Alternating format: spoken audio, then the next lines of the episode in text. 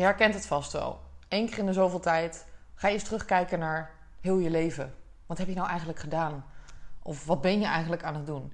En dat moment had ik vorige week ook een beetje. Dat ik dacht, oké, wat heb ik nou eigenlijk in al die jaren gedaan? En hoe ben ik hier zo gekomen? En dat zorgt altijd voor heel veel dankbaarheid. Omdat ik dan weer zie waar ik dankbaar voor mag zijn.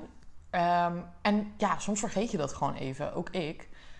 En toen was ik ook heel erg aan het kijken naar het proces hoe ik hierin ben gerold. En toen bedacht ik me, ja, eigenlijk is het de eerste keer dat ik met sales in aanraking kwam, um, was al veel eerder voordat ik mijn eigen bedrijf begon.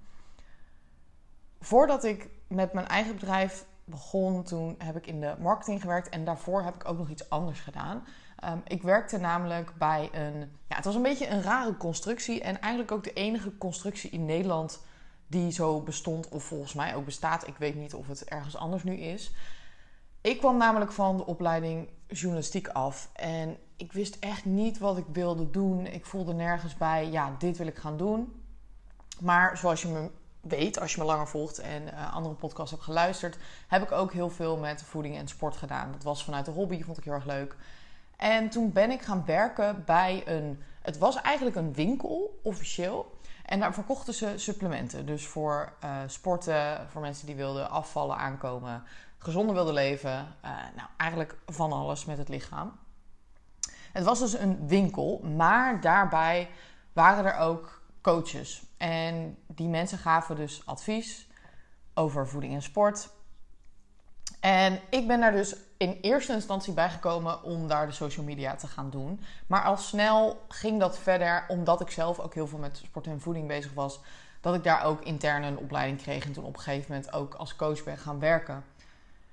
En wat we daar deden was het principe dat mensen gratis naar onze winkel konden komen. En daar hadden we, het was dus niet een, een standaard winkel met alleen maar producten. Maar daar hadden we dus ook kleine bureautjes staan met uh, computers en stoeltjes. En daar mochten mensen dan bij komen zitten en dan gaven we gratis voedingsadvies weg of sportadvies. En dat was het concept. En het idee was natuurlijk uiteindelijk dat mensen dan met de supplementen die wij aanraden, dat ze dan die mee naar huis namen. En wat ik daar heel erg heb geleerd, ik denk dat dat ook echt de nummer één les is in sales die ik heb gehad, is dat je moet geven. Dat je moet heel veel moet geven. En dat je dan soms niet eens hoeft te vragen. En je mag vragen, maar dat hoeft dan niet. In plaats van dat je het dus andersom doet. Normaal is het zo, oké, jij vraagt om een sale, wil je dit kopen? En daarna geef jij pas. Want daarna hebben ze het gekocht en dan pas geef jij je kennis weg. En eigenlijk is het andersom. Dus geef eerst je kennis weg en vraag daarna om een sale. En dat werkte heel erg goed. En dat werkte goed omdat wij echt persoonlijk advies gaven. Dus we keken echt naar de persoon zelf en daar namen we ook de tijd voor. Zo kwamen er mensen uit de andere kant van Nederland naar ons toe. En die hielpen we dan gewoon bijna anderhalf uur lang. Met oké, waar loop je tegenaan? Wat vind je lastig? Waar zit de pijn? Um, wat wil je bereiken? Nou, en zo, dat zetten we dan allemaal in de computer. En later kregen ze dan online van ons een gratis voedingsschema. En dan mochten ze ons ook gewoon mailen als ze ergens tegenaan liepen. En elke twee, drie, vier weken kwamen ze langs voor een check-up om te kijken, nou, hoe gaat het? Deden we een meting. En dan namen ze vaak ook wel weer supplementen mee. Niet altijd. Soms waren er ook mensen die kochten nooit iets of die kochten pas na drie maanden iets. Anderen kochten meteen en die kwamen ook elke vier weken kwamen ze terug en dan namen ze weer van alles mee. Nou, dat heeft dus heel erg te maken met het principe geven voordat je vraagt. En dat heb ik heel erg geleerd in die periode. Ik heb daar twee jaar gewerkt. En dat pas ik eigenlijk nog steeds ook toe in mijn business. Omdat dat ervoor zorgt dat je vertrouwen opbouwt bij die potentiële klant. En dat je ook niet meteen natuurlijk full in your face cold sales gaat doen als ze je nog niet kennen. Nou, iets anders wat ik daar ook uit heb gehaald is dat je ook open staat voor een conversatie dat het niet alleen maar gaat over ik wil iets verkopen, maar dat het ook over andere dingen kan gaan. En dat je dus heel vriendelijk bent. En ja, weet je ook, ik heb daar zo geleerd om sociaal te zijn, want ik was eigenlijk helemaal niet een sociaal persoon. ik had altijd zoiets van, ja, weet je, prima. Uh, ik vond het gewoon een beetje moeilijk. En ik heb daar echt geleerd. Ik ben daar zo in het diepe gegooid. En daar ben ik ja, mijn baas van toen echt nog dankbaar voor. Dat hij gooide mij gewoon daar in die groep mensen die binnenkwamen. Hij zei, oké, ga maar gewoon doen. Uh, ga ze maar bezighouden en ga maar gewoon vragen wat ze willen, waar ze vandaan komen, wat ze hier komen doen, waar ze naar op zoek zijn. En toen moest ik echt leren om ja, gesprek gewoon random aan te knopen met mensen die ik niet kende. Nou ja, als je dan twintig bent, vond ik dat best wel lastig toen. Uh, maar dat werd steeds makkelijker. Daarin leerde ik echt van oké, weet je, als je dus echt een connectie zoekt ook met iemand, wordt een gesprek heel makkelijk. Dus hetzelfde als je op date gaat, je gaat op eerste date met iemand en je kunt iets vinden waar je allebei enthousiast over bent. Of je hebt een connectie. Je bent allebei naar een bepaald land geweest. Je bent allebei gek op honden. Uh, je hebt iets meegemaakt. Dat praat zoveel makkelijker en je hebt meteen een connectie gemaakt. En als dat niet is, dan wordt het heel moeilijk. Maar ik denk dat, dat je bij iedereen wel ergens een connectie kunt vinden. Als je gewoon goed zoekt, kan je ergens een connectie vinden. En die connectie zorgt er dus voor dat je kunt binden met mensen. En dat mensen ook aan jou gaan binden en dat ze jou aardig vinden. En dat je daar ook een soort van gunfactor van krijgt. Dus naast het feit dat je goed moet zijn en naast het feit dat je bewijs moet hebben dat je goed bent en dat je laat zien dat jij de expert bent, moet je ook connecten. Dus je moet ook social skills aanleren in sales. En dit is iets wat heel veel ondernemers vergeten, want ondernemers gaan ondernemen omdat ze hè, hun vak willen uitvoeren. En toevallig ben ik het boek aan het lezen, The E-Myth. En het is een heel goed boek, want daar gaat het inderdaad ook over het voorbeeld van iemand die bijvoorbeeld taarten bakt en die werkt voor een baas. En ze wil eigenlijk geen baas meer, want ze vindt het gewoon het leukste om te doen taarten bakken. En dat lijkt super tof om voor zichzelf te doen. Maar dan loopt ze er tegenaan dat ze eigenlijk het liefst is begonnen met taarten bakken, maar daarna komen er allemaal dingen bij. je bent daarna ook nog uh, de manager en je bent ook nog degene die de taarten maakt. Je bent ook nog, uh, weet je, de marketing moet je doen. Je moet de klanten helpen, je moet de administratie doen. Nou, et cetera. Hetzelfde bij ondernemers. Je moet investeren in al die andere stukjes om uiteindelijk het succes te behalen, waardoor je je bedrijf anders kunt inrichten, waardoor je nog steeds af en toe kunt, hè, wat je kunt uitvoeren wat je wilt, maar dat je niet op, alles wordt opgeslokt door de rest wat je moet doen. En dat is slimmer ondernemen. En dat is dus ook skills aanleren waar je misschien geen zin in hebt. Of dat je denkt, oh shit, hoort dat er ook bij? En ik heb daar een andere aflevering over gemaakt. En die zal ik even onder de beschrijving zetten. Onder in de beschrijving. Want het is dus heel erg belangrijk dat je ook deze skills aanleert. dus het stukje sales, het stukje sociaal zijn, de connectie aangaan. Ehm, en dat zorgt ervoor dat je dus vertrouwen krijgt. En dat mensen dus sneller bij jou uitkomen uiteindelijk. Dus echt top of mind in dat stuk personal branding. Mensen denken, oh ja, ken ik iemand die dit en dit doet? En dan zit jij bovenin dat hoofd in plaats van dat er tien anderen zitten. Een voorbeeld daarvan is, ik ga al jaren, ging ik naar dezelfde kapper. En ik weet nog heel goed dat ik bij haar de eerste keer kwam. En ik was naar Breda verhuisd en ik zocht een nieuwe kapper. Dus ik ging gewoon random naar een kapsalon waarvan ik dacht... oké, die staat goed aangeschreven. En toen kreeg ik iemand aangewezen. En ik kende haar niet.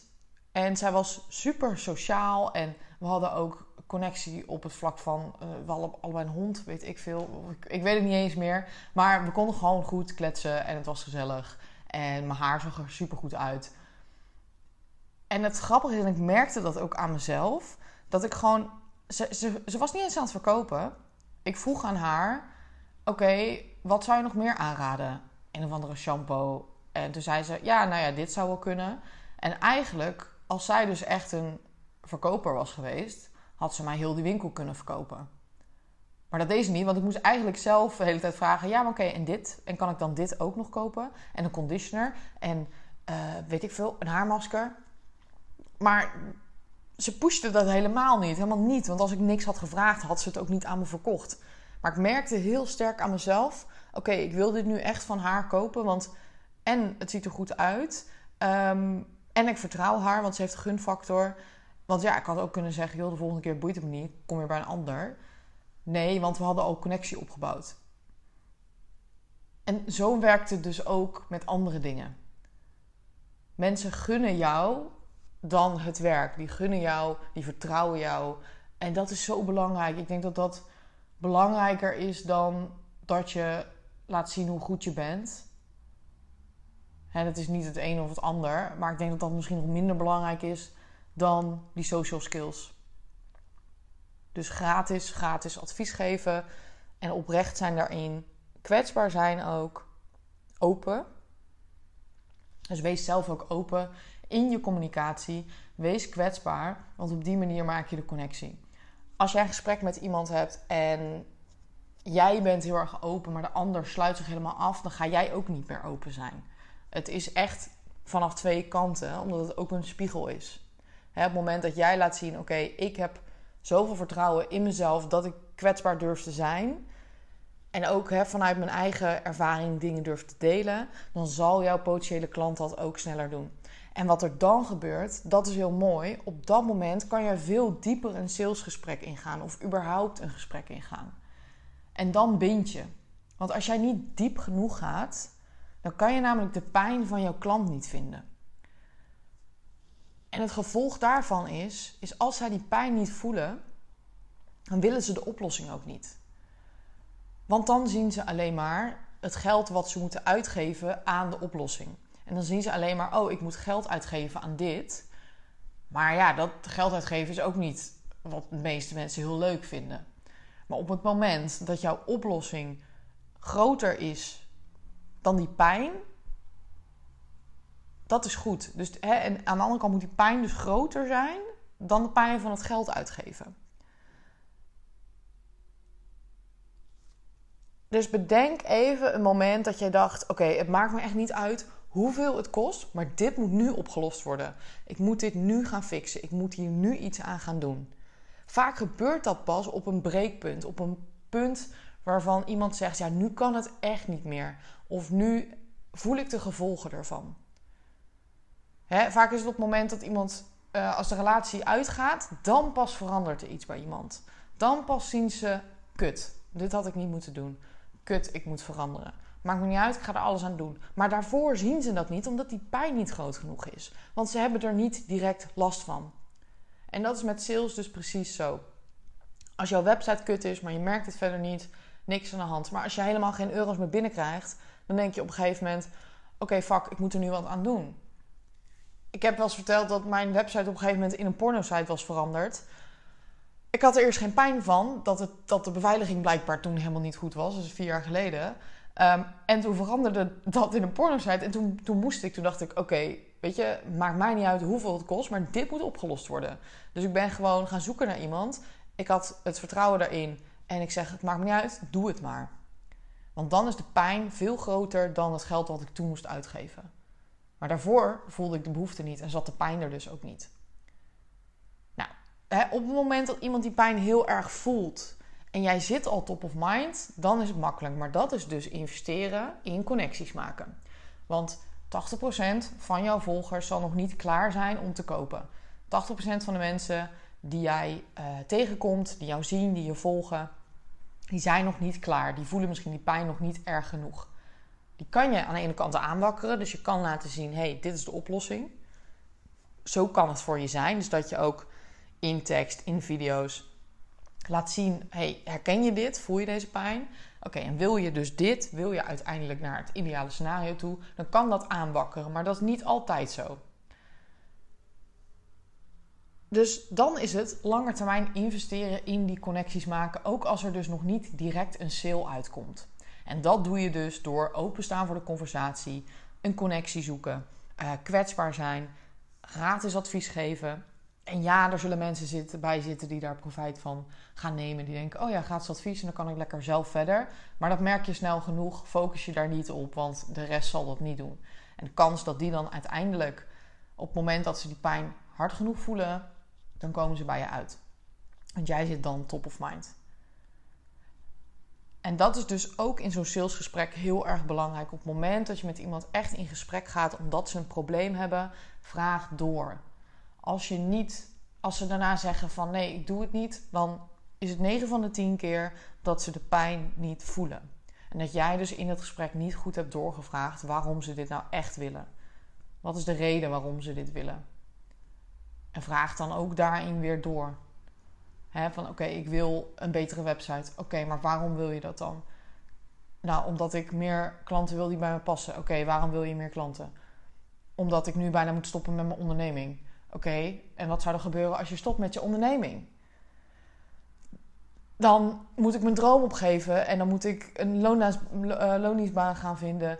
Of dan word ik diep ongelukkig. Nou, daar zit dan de pijn. Dus vraag daarin ook door. Dus emotie is zo belangrijk in sales. Connectie maken is zo belangrijk in sales. En weet je wat er gebeurde toen ik daar twee jaar uh, had gewerkt? Mensen kwamen echt voor mij. Net zoals dat ze voor mijn collega's kwamen. Bij wie ze terecht kwamen, als daar een goede connectie was, kwamen ze echt alleen maar voor mij. Kwamen ze binnen, ik wil bij Debra en ik wil bij niemand anders. En dat was puur op de connectie. En soms werd er ook gewisseld omdat de connectie er niet was. Dus dat is ook dan oké. je kan niet met iedereen een connectie hebben.